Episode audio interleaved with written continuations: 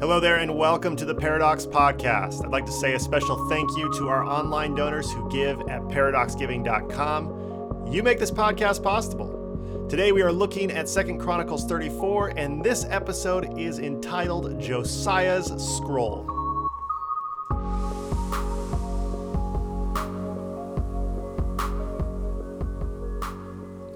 Over the past two months, we have been working our way through 1st and 2nd Chronicles. These books are one of two historical accounts in the Bible, and they tell the story of the monarchy in Judah over a period of 450 years.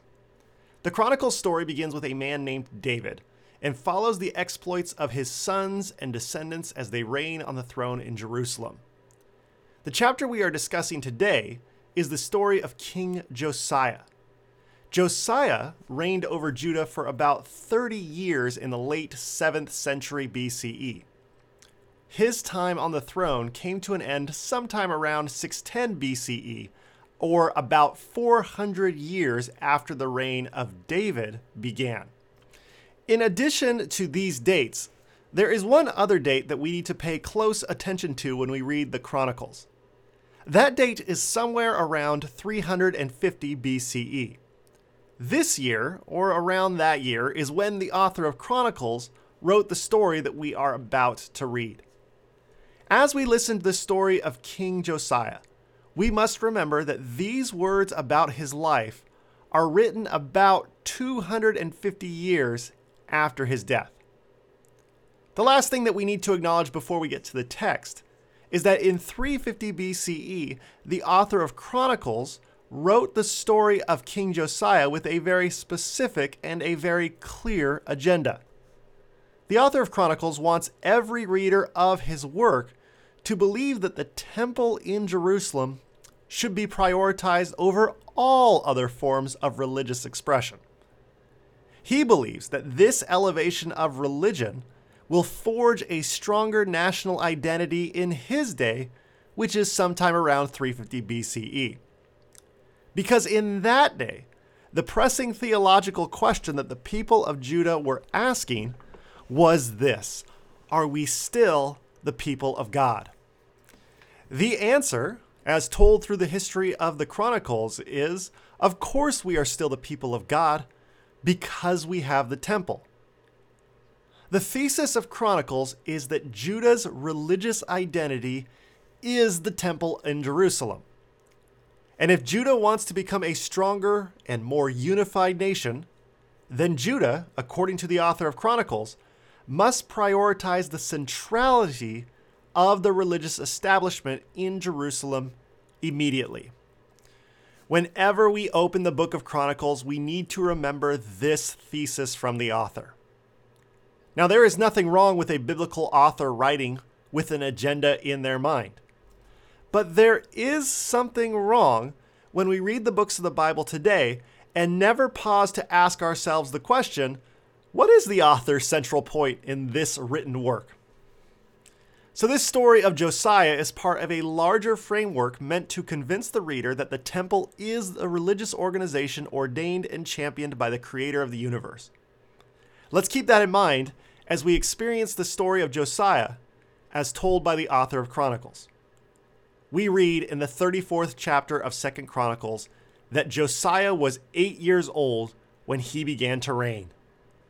Okay, hold up. An eight year old king as a nation's head of state? Really? Can you imagine if we had an eight year old in the White House today? I mean, that eight year old president would throw a temper tantrum if they were democratically voted out by the American people. I assume that this child would pout and declare that the whole election that this child just lost is completely rigged and then refuse to accept his own defeat. I mean, having an eight year old in the White House would be a disaster, wouldn't it? Returning to our story. Now, the reason that Josiah becomes king when he is eight years old is because his father, Amon, became king at the age of 22. Two years into Amon's reign, assassins brutally murdered Amon at the age of 24. However, royal guards quickly squashed this mutiny and placed the crown on Josiah's head. Now, the people of Judah are not completely insane.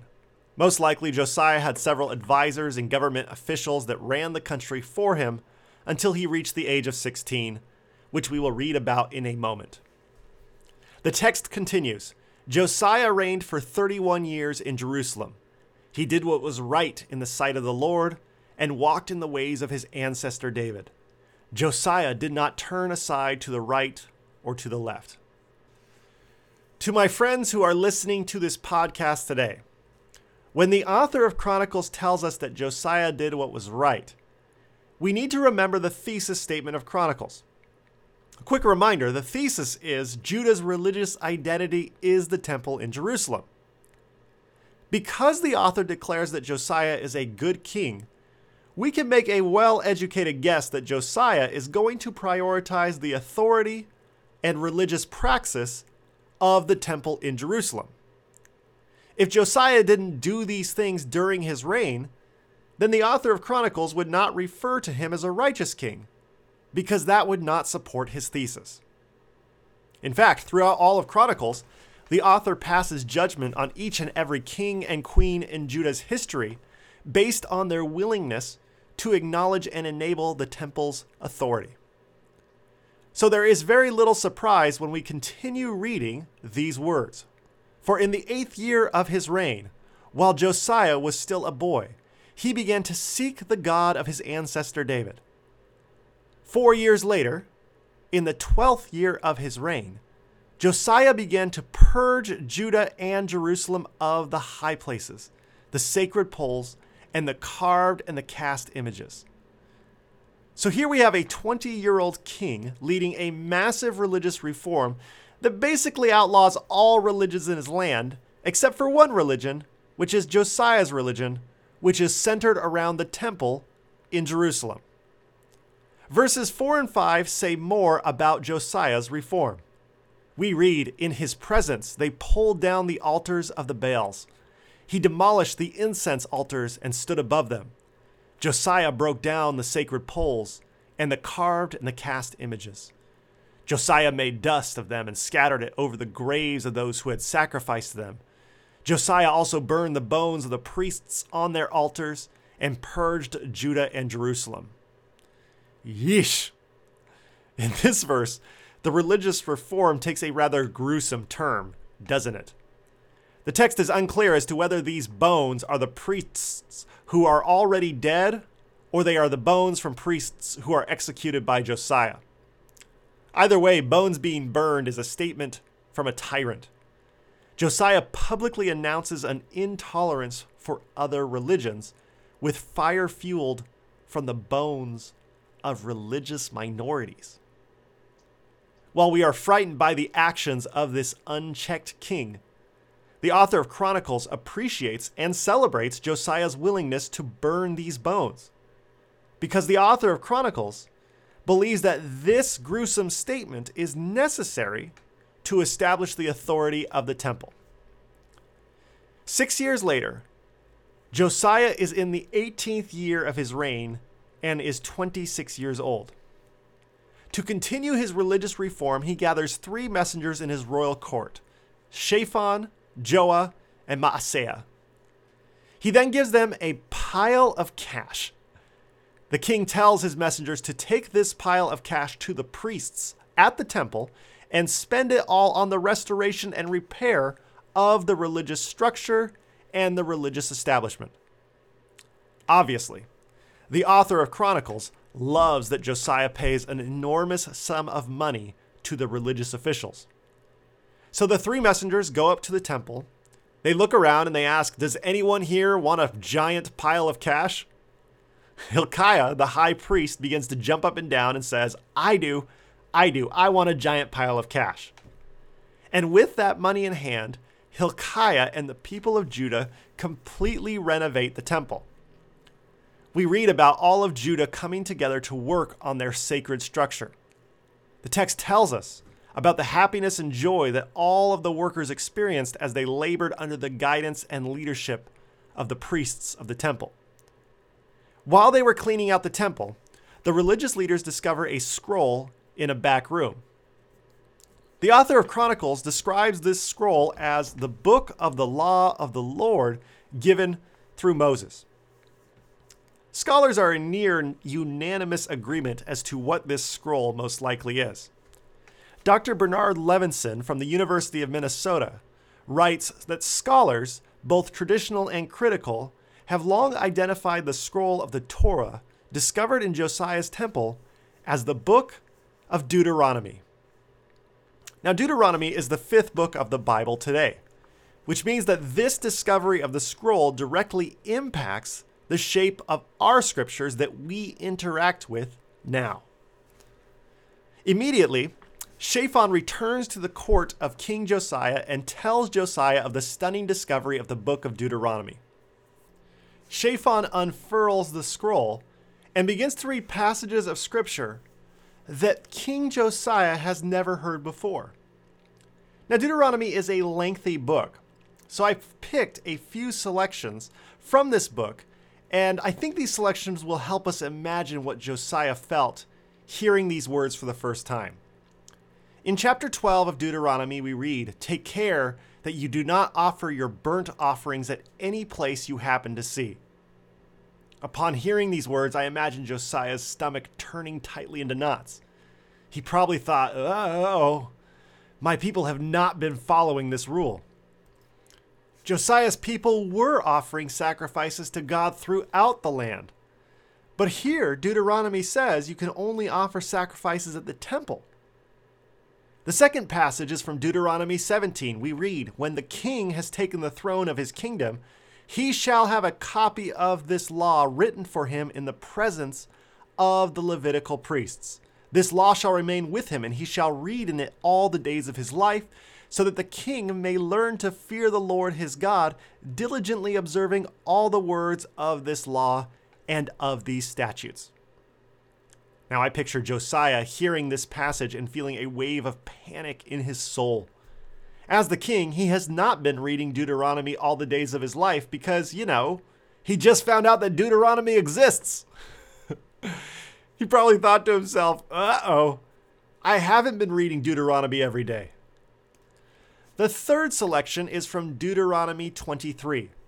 We read, You shall have a designated area outside the camp to which you shall go with your utensils you shall have a trowel. When you relieve yourself outside, you shall dig a hole with it and then cover up your excrement. Now, this one really flusters Josiah, and he thinks, uh oh, I have been using the royal latrine, and the royal latrine is a sin. From there, we go to Deuteronomy 28. If you do not diligently observe all the words of this law that are written in this book, fearing this glorious and awesome name, the Lord your God, then the Lord will overwhelm both you and your offspring with severe and lasting afflictions and grievous and lasting maladies. Now, Josiah squirms as he considers these lasting maladies. He thinks to himself, uh oh, we haven't been following the words and law in this book. Deuteronomy 31 reads Moses commanded them every seventh year in the scheduled year of remission during the festival of the booths, when all Israel comes to appear before the Lord your God at the place that he will choose. You shall read this law before all Israel in their hearing. Josiah probably hung his head in shame. He wondered aloud, uh oh, we haven't been reading this book out loud every seven years. A little later in that same chapter, Shaphan reads Moses commanded them, Take this book of the law and put it beside the ark of the covenant of the Lord your God. Let it remain there as a witness against you. Josiah groans. Uh oh, he thinks. This book has not been kept next to the ark. This book has been in a basement since, well, who knows when. So Shaphan reads the entire book of Deuteronomy to King Josiah, and the words of Deuteronomy greatly distress the king. Josiah tears his clothes as a sign of protest against himself and against his own people. Josiah then summons the high priest Hilkiah as well as three other messengers and commands them to seek out a prophet from God who can help them in their plight. The five messengers then rush to the prophetess Huldah. The messengers quickly explained to Huldah that they found a scroll in a basement, and this scroll contained all kinds of laws that the people of Judah continually broke for generations. They ask Huldah, the prophetess, What can we do to seek forgiveness from God for breaking all of the rules that are in this scroll? Now, Huldah sits silently. The messengers desperately want her to speak, but they know it's a bad idea to make a prophetess angry. Finally, Huldah speaks, and she has terrible news. We read Huldah's words in 2 Chronicles 34. She says, Thus says the Lord, I will indeed bring disaster upon this place and upon its inhabitants, all the curses that are written in the book that was read before the king of Judah. Because, she continues, they have forsaken me and have made offerings to other gods, so that they have provoked me to anger with all the works of their hands. My wrath will be poured out on this place, and this wrath will not be quenched. Huldah goes on to tell the messengers that God will spare Josiah of this wrath in his lifetime because Josiah expressed sincere remorse for his nation's inability to keep the law. The five messengers then sadly took Huldah's message back to King Josiah. For the next 12 years, Josiah continues to enforce massive religious reform that will come to define his time and power. Josiah reinstitutes the celebration of the Passover. He hunts down and destroys any and all religious structures that are not endorsed by the priests of the temple. And Josiah devoutly lives by the standards and laws in the book of Deuteronomy. At the age of 39, Josiah is killed on the battlefield. His death is recorded in 2 Chronicles 35, which is the second to last chapter in Chronicles. Chapter 36 covers the reign of four kings, and three of them are Josiah's sons, and one is Josiah's grandson. All four kings are deemed to be evil by the author of Chronicles. And after their fourth evil king in a row, the author of Chronicles tells us that God no longer has a choice about what God has to do. According to the text, God sends an invading army from Babylon to destroy Judah. The Babylonians then rout the people of Judah in 586 BCE, or about 25 years after the reign of Josiah came to an end. The majority of the survivors in Judah are then dragged back across the desert and forced to live in exile for the next 47 years. Now, the exile is a cataclysmic level of national suffering, the likes of which I have never known in my lifetime. Here's how the author of Chronicles attempts to describe this indescribable tragedy. He writes, The Lord, the God of Judah's ancestors, sent persistently to Judah messengers because God had compassion on his people and on his dwelling place. But the people of Judah kept mocking the messengers of God, despising God's words and scoffing at God's prophets until the wrath of the Lord against God's people became so great that there was no remedy. Therefore, God brought up against them the king of Babylon, who killed their youths with the sword in the house of their sanctuary, and had no compassion on young man or young woman, the aged or the feeble. God gave all of the people of Judah into Babylon's hand. This story is emotionally devastating. This exile is the most influential and tragic event in all of the Hebrew Bible. Whenever we suffer in life, human beings always ask the question, why?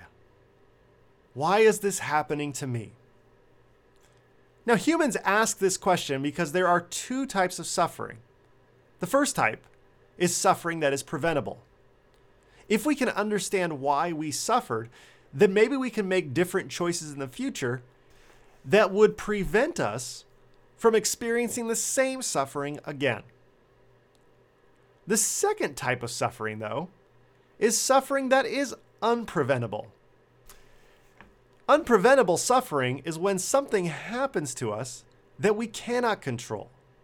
We were in the wrong place at the wrong time, or random chance chose us as the victim of suffering that chance doled out. The reason we ask the question why is to help us determine whether or not the suffering we encountered could have been preventable or not. Now, the author of Chronicles believes that the suffering of the exile from Babylon was entirely preventable. He believes that if Judah had prioritized worship at the temple, then the exile would have never occurred. So when people ask the question, why did God allow the exile to happen? We look back through the pages and see that the prophetess, Huldah, already clearly explained why this suffering had to occur. The prophetess informs us that God's only option left in God's relationship with Judah was one of violence. The reason for this is a sequence of seven different events in this story. So let's recap all seven events right now. Some time ago, the first event occurs, which is the book of Deuteronomy is written. Now, assuming Moses wrote the book of Deuteronomy, that would place event number one at sometime around the year 1300 BCE. After the book of Deuteronomy is written, the second event occurs, which is Deuteronomy is lost. We do not know how or when these writings ended up being misplaced, but the text records that they are later found in a storage room in the temple.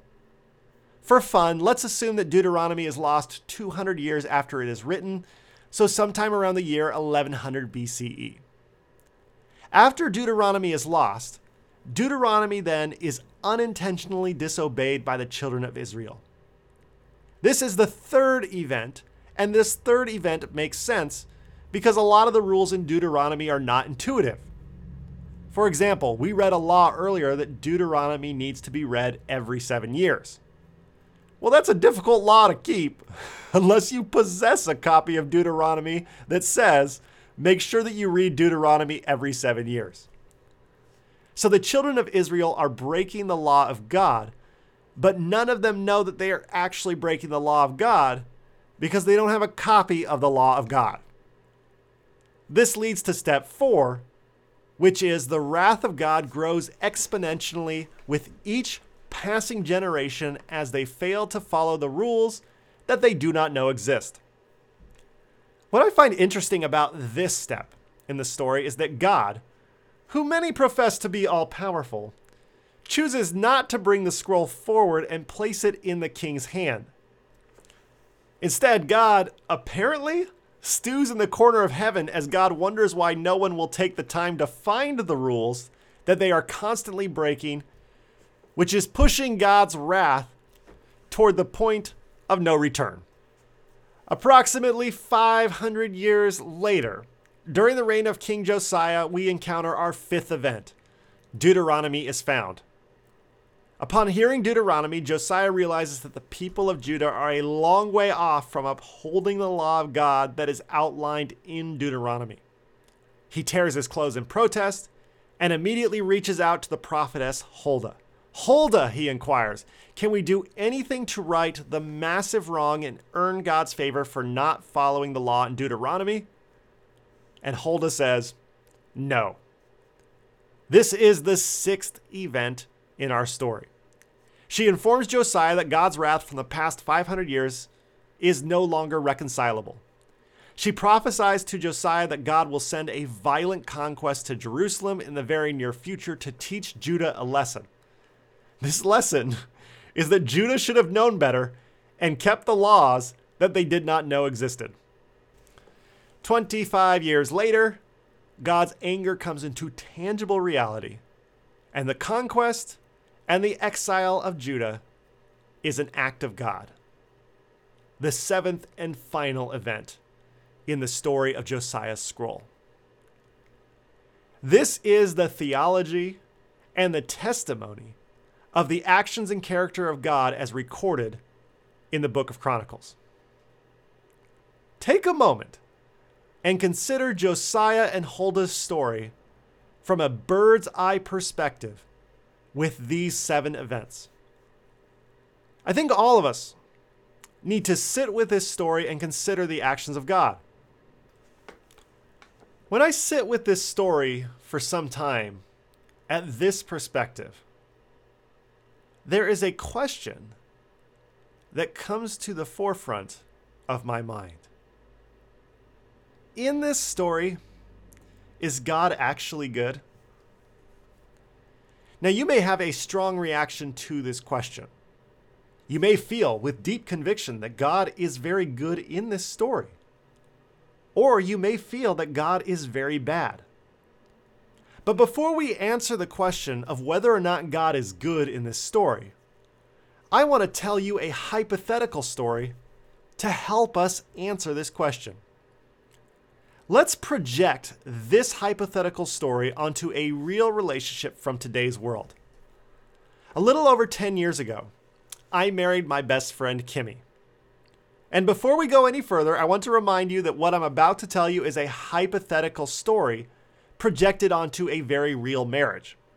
The marriage is real, but the story I'm about to tell you is not. We are going to imagine 2nd Chronicles 34 in the context of my marriage. Imagine with me that Kimmy loves getting flowers from me.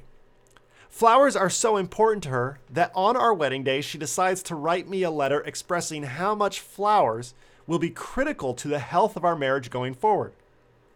So she writes on a card Dearest Craig, I love getting flowers from you. Please bring me flowers every day of our marriage.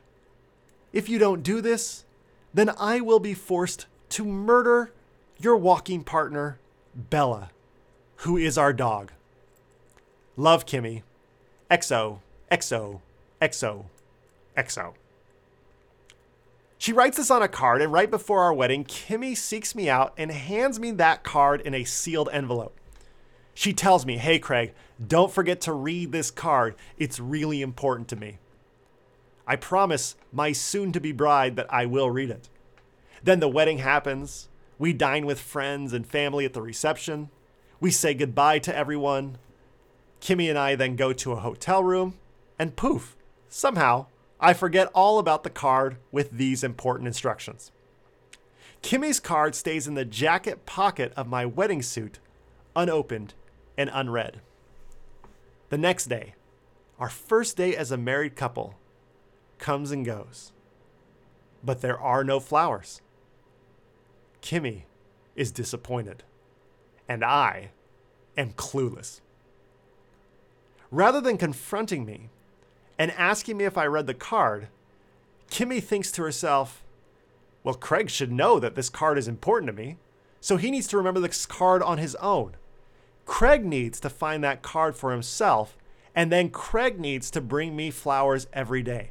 I will not tell him about this card and remind him that he needs to read it. The second day of marriage passes, and there are no flowers. The third day passes, no flowers.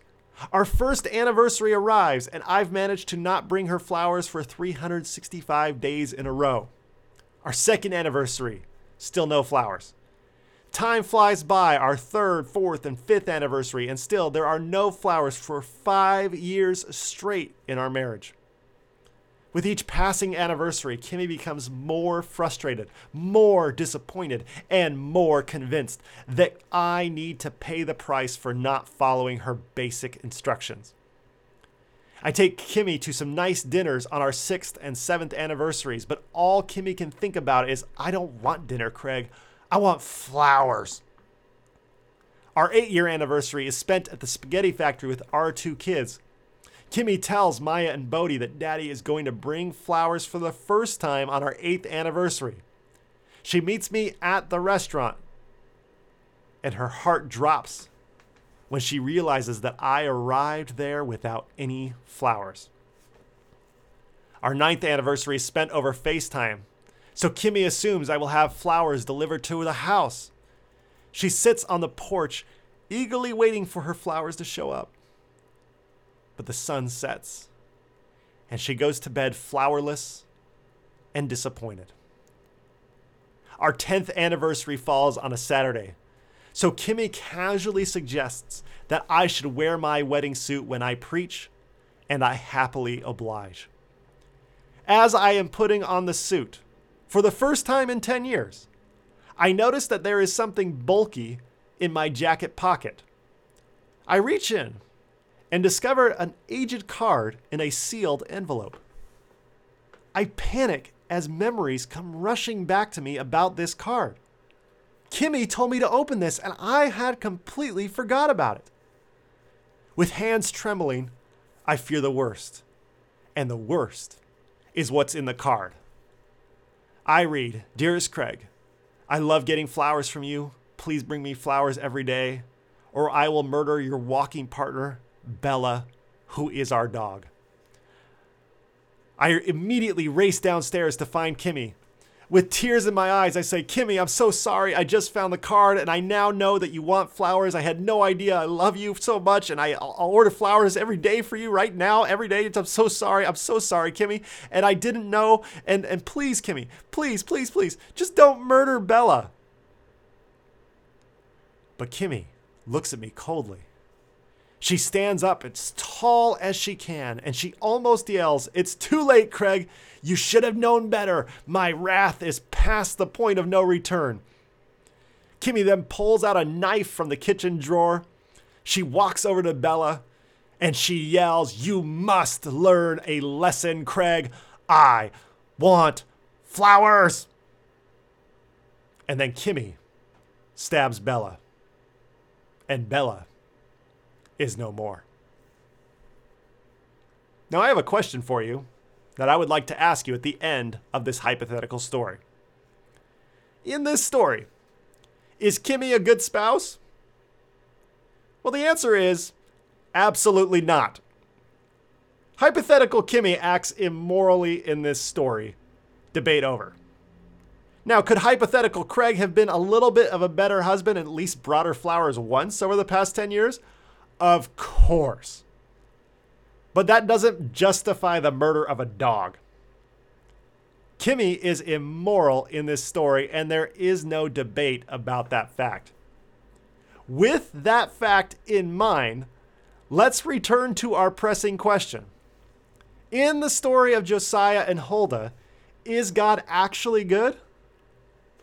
Well, the answer is absolutely not in this story, God's actions are those of a tyrant.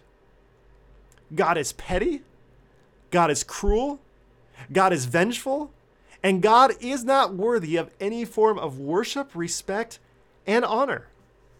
In this story, God is immoral, which is why this story is a difficult story.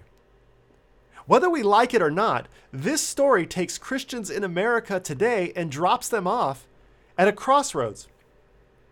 In regards to this story, Christians must decide between the following two options. The first option is that the Bible is always true. And the second option is God is always moral. Now, Christians don't like this. But the fact is that these two ideas are mutually exclusive. This mutual exclusion becomes transparent when we carefully read the story of Josiah and Huldah. Now, this is just one of many stories in the Bible that continually lead us back to the crossroads and asks us the question Do you believe that the Bible is always true, or do you believe that God is always moral? And when presented with that question, what is truly stunning about Christians in America today is that when Christians arrive at these crossroads, the overwhelming majority of Christians choose to uphold the accuracy of the Bible at the expense of the morality of God. Now, if we pause and think about this for a moment, this decision to go down the road of biblical accuracy instead of the moral God we can learn that Christians across America today would rather have an accurate Bible and an immoral God than an inaccurate Bible and a moral God. This is stunning to me. And the reason I believe that Christians feel this way is because Christians are more concerned about being right than we are about being good. If you do not believe me, then think about how the majority of the church acts toward queer people.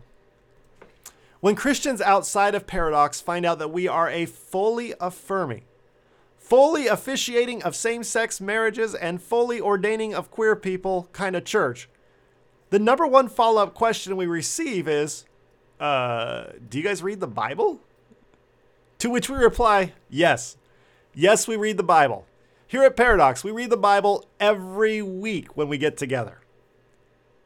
At which their follow up question is something along the lines of, Well, how can you support same sex marriage if same sex marriage will not be allowed in heaven. Now, do you understand what is happening when people ask this question to us? This question is an accusation. Christians that ask us this question are accusing us of being more accepting, more inclusive, and more loving than God. How on earth can someone be led to the insane idea that someone like me or other members of this church are more accepting, inclusive, and loving than God? The only logical answer to that question is that Christians are more concerned about being right than we are about being good. And this prioritization leads Christians to acting much more like God in the story of Josiah and Huldah. Namely, Christians become petty, vengeful, angry, and suspicious of other human beings outside of Christianity.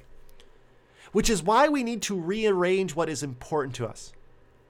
Christians need to be more concerned about being good than we are about being right. In our society today, we have a terrible definition of faith. Most people think that faith is the ability to believe in ridiculous things. By that definition, flat earthers are people of great faith.